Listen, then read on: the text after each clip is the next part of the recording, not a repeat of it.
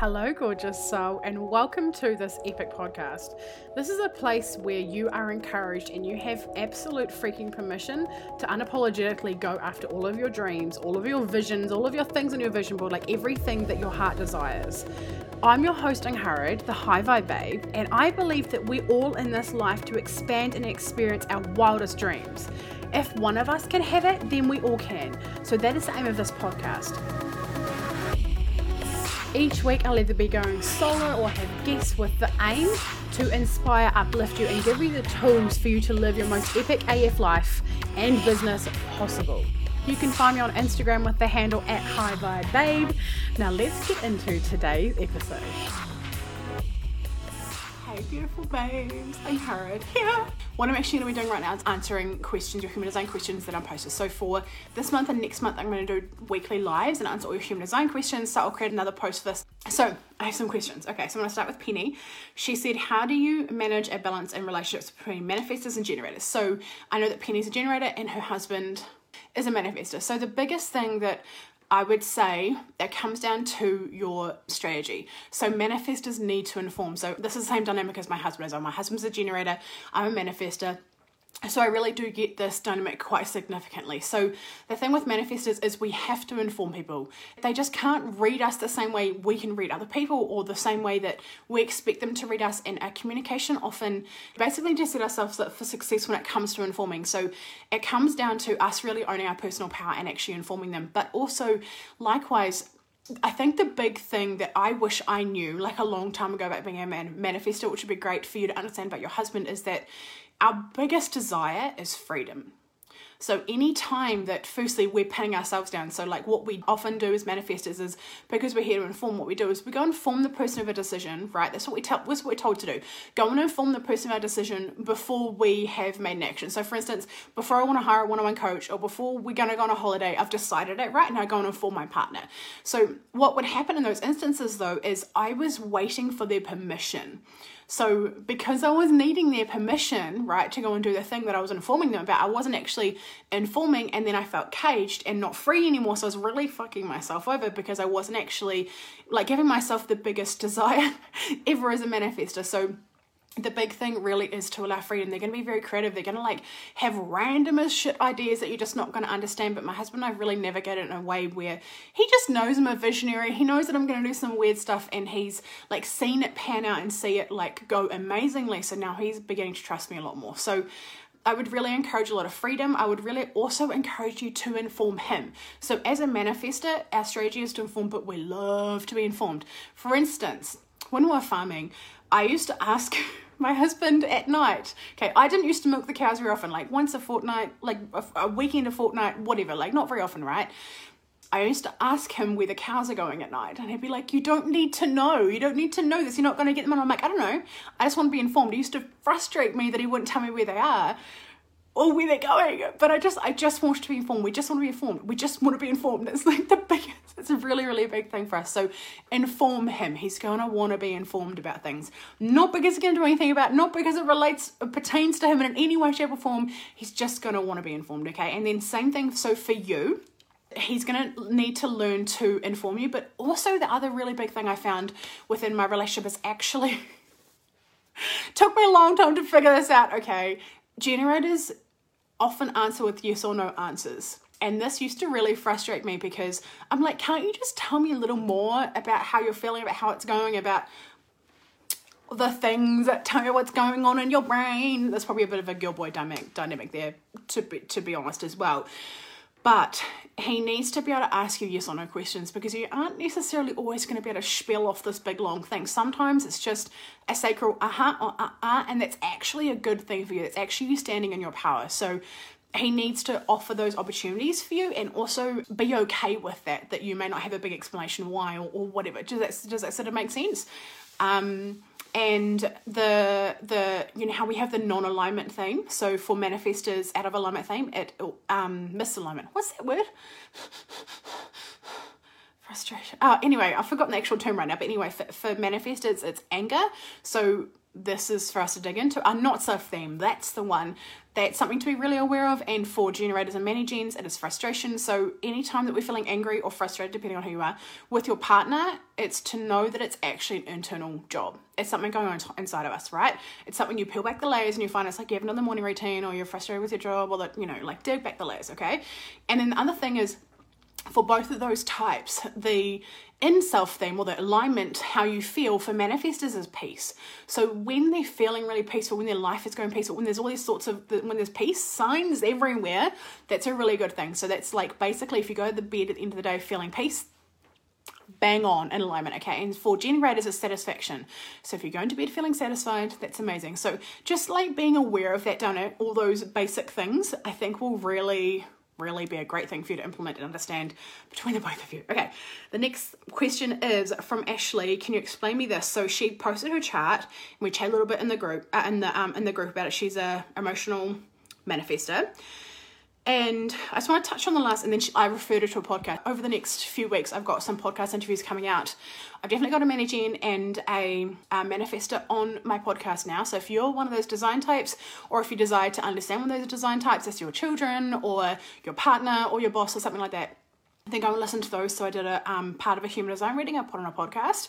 So I referred her to the manifestor one. So we spoke a lot about manifestors, which was amazing. So she went and listened to that and answered a lot of her questions. But at the end, she touched on something that I'd like to touch on. She said, I can definitely see now where some of my resistance is coming from, and I can see where I've been conditioned to play small. Or maybe it's that I'd prefer to stay small to avoid attention. I'm not sure, but I've taken so much from the podcast and I'll be working through that and tweaking my life. Thank you so much. Cool. So I just want to touch on the playing small thing. So as a manifestor, we definitely are conditioned to play small because we're like quite intense, right? But also I think like for me, one of the things I always found is like, I always felt like I was just trying to like create as least disturbance as possible as I'm like walking through a crowd of people is like the best way to really describe it. One of the reasons why I always felt like out of place and too intense for people was first I hadn't found my tribe, okay? I was surrounded by people who just didn't get me, who didn't support me, who didn't understand me. So finding a tribe is like an amazing thing to do. But also secondly, because we have a very big energy, okay? It's very intense. Our aura is very, very intense. Then finding our tribe is going to be an amazing place to start because, and it doesn't have to be a lot of people, right? It's about quality, not quantity, okay? And then when you're in that space to really allow yourself to expand and speak in a way that really feels true to you and pull back all of the things that are not allowing you to be the beautiful manifestor that you are, because the world needs you. We're only 7% of the world. There used to be a whole lot more, you know, in the past and stuff, were the ones running the world. And I just learned the other day, Donald Trump is a manifestor. But the world really needs us. We are very powerful. We are very different to everyone else, and everyone is different. But they really do need us for our ideas and our energy, and we activate everyone. So we're the only type out of all of the 5 types who doesn't need an external stimulus. So we are the ones. That's the reason why we're activators, right? It's because the generator is getting the response, the projector is getting the invitation, and the reflector. They weren't on the moon, but still. We're creating all these opportunities for everyone else to be in alignment and to go and act on the things. So it's really important for us to be in our power because we are needed, okay? So like that's one of the things that I really found. I was always like trying to play small and try not to be too intense because I just was a visionary and no one really got me. I don't really, you know, like all these sorts of conditioning. So like finding a place and just speaking in a way that feels really authentic to you. Like honestly, it's going to change the game for you. So I'm so glad you took so much of the podcast as well. Okay, Jessie is a sacral generator, and she said, I feel like I'm looking at an alien map. I understand that my undefined lines are where I'm open to energy, maybe, but what does the colored lines mean? A bit more info on this topic because I'm not educated in this. Okay, cool. So the lines are something that are not as important. So the lines are called gates if there's only half of them, and it's a channel if it goes from like one center to the other. So here from your root to your spleen, is it the right side? Yeah, spleen. So it becomes a channel. But the most important thing when you are looking into human design at the beginning is your energy type, strategy, and authority. So your energy type is a generator. So you have a big warm hug aura when you're in alignment. Generators also have massive fuck off vibes when they're not in alignment. Like you walk in the room, you're like, oh, don't go near that one, or oh, mum is really grumpy today, we ain't going near her. Do you know what I mean? Generators are like this. So, but when you're in alignment, you feel like a big warm hug, and so your aura is a magnet to everything you desire. You're the life force of the energy, so you literally life force energy of the planet. So your sacral is why you're called a generator, because you have a sacral defined. So if you think about a power plant, power plants don't have energy, they make energy. So you're going to make energy through movement, through something that's really, really aligned with you, and your sacral will light up. You will know what lights you up, because you feel like you go for a very, very, very long time doing it, and you will continue doing it. So those are the biggest things. And then so really start with your strategy, authority. Your authority is sacral, so it's aha or uh-uh.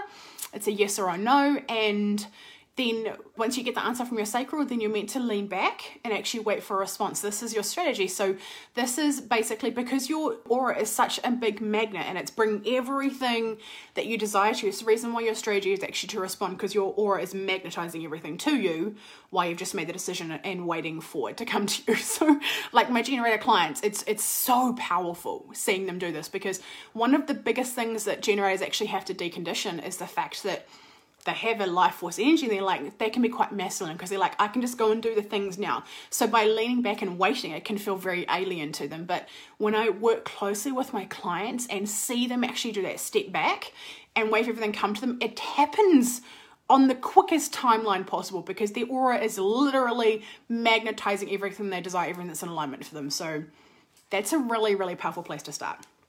The next question is, Viola, I'd love to ask your perspective on how a manifestor best shows up and sells. I can add my chart. Cool. So V's a manifestor, I'm a manifestor. We're so cool manifestors. Okay. So I thought about this for a little bit, and actually it honestly, I think it's the simplest answer. You're probably going to be like, what? Yeah, probably. Yeah. So for me, in my opinion, it's an urge. It has to be an urge. We get the manifestor urge, right? And it's about and you're going to know all these things, right? Like deconditioning the things that are stopping us selling at midnight, or after we've had a baby, or the fact that our husband's sick, or the fact that, you know, we haven't done anything other than sell on social media this week, or what, you know, we should decondition all the stories, right? And remove all the stories. But it's always an urge. It's an urge. It's an urge. It's an urge, urge. So like for me, I go through stages where like I will sell for nothing, like no selling at all for like 3 weeks, and suddenly I'll just sell for like 3 weeks straight. So it's the same sort of thing as like the ebb and flow of our cycle, the ebb and flow of like our working life, like actually how much work we do behind the scenes and stuff like that. It's always an urge. I can't, and like it's the most basic answer, but honestly, it's the most powerful thing, I think. That is my perspective.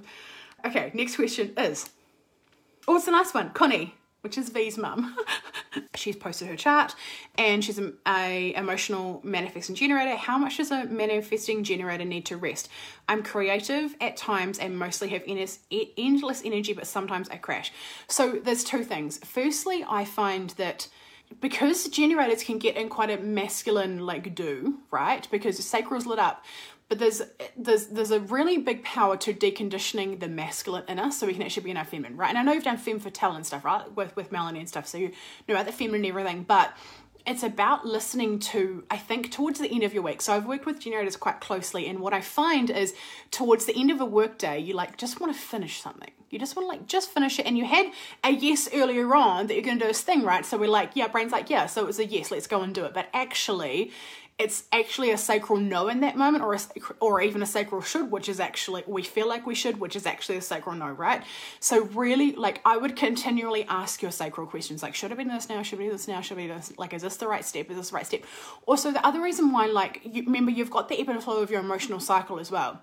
So, and also a feminine cycle too, right? Which you'll probably be going with moon, is that correct? So like we've got those other elements as well that are going to come into play for our work days and how our work is going to work, and whether we need to crash, we need to rest, or we need to finish like half. So one of the things that I work with my clients with often is like towards the end of the day, it's like finishing that extra half hour earlier than you thought you were going to need to, and that can often be quite serving yourself, because you've pulled back before you've like depleted your battery, so to speak. But the thing is, if you go to bed satisfied at the end of the night, at the end of the day, if you feel satisfied, that is a perfect and alignment thing. So even if you're satisfied while you're crashing for 2 days or a day or whatever it looks like, that's a really good thing. So I would really just test and see, and really, really do connect back in with your sacral, with your intuition, like, you know, at every step of your day or towards the end of the day, like how things are moving. Because even if you had a sacral yes to begin with, that you're going to go all of this to-do list and it was all achievable for you, just check back in with your intuition, because she's got you, boo. Okay, so these were all the questions for this week, which is really exciting. I hope you ladies have a really lovely weekend. I got a massage, today's my goddess day, I got my hair done, massage, and I'm going to catch up with my family tonight, which is really exciting. The kids have gone to Gran and Poppy's, so they're having lots of fun, and I'm going to have lots of fun, and I'm just feeling so high vibe right now, like so relaxed and peaceful and manifestor alignment right there. But yeah, I'm sending you heaps and heaps and heaps of love, and I will create a new thread for you if you have anyone else have any questions, or anyone even had a question today. If you have any more questions, that's going to be for the next 4 or 5 weeks. Okay, lots of love. Bye.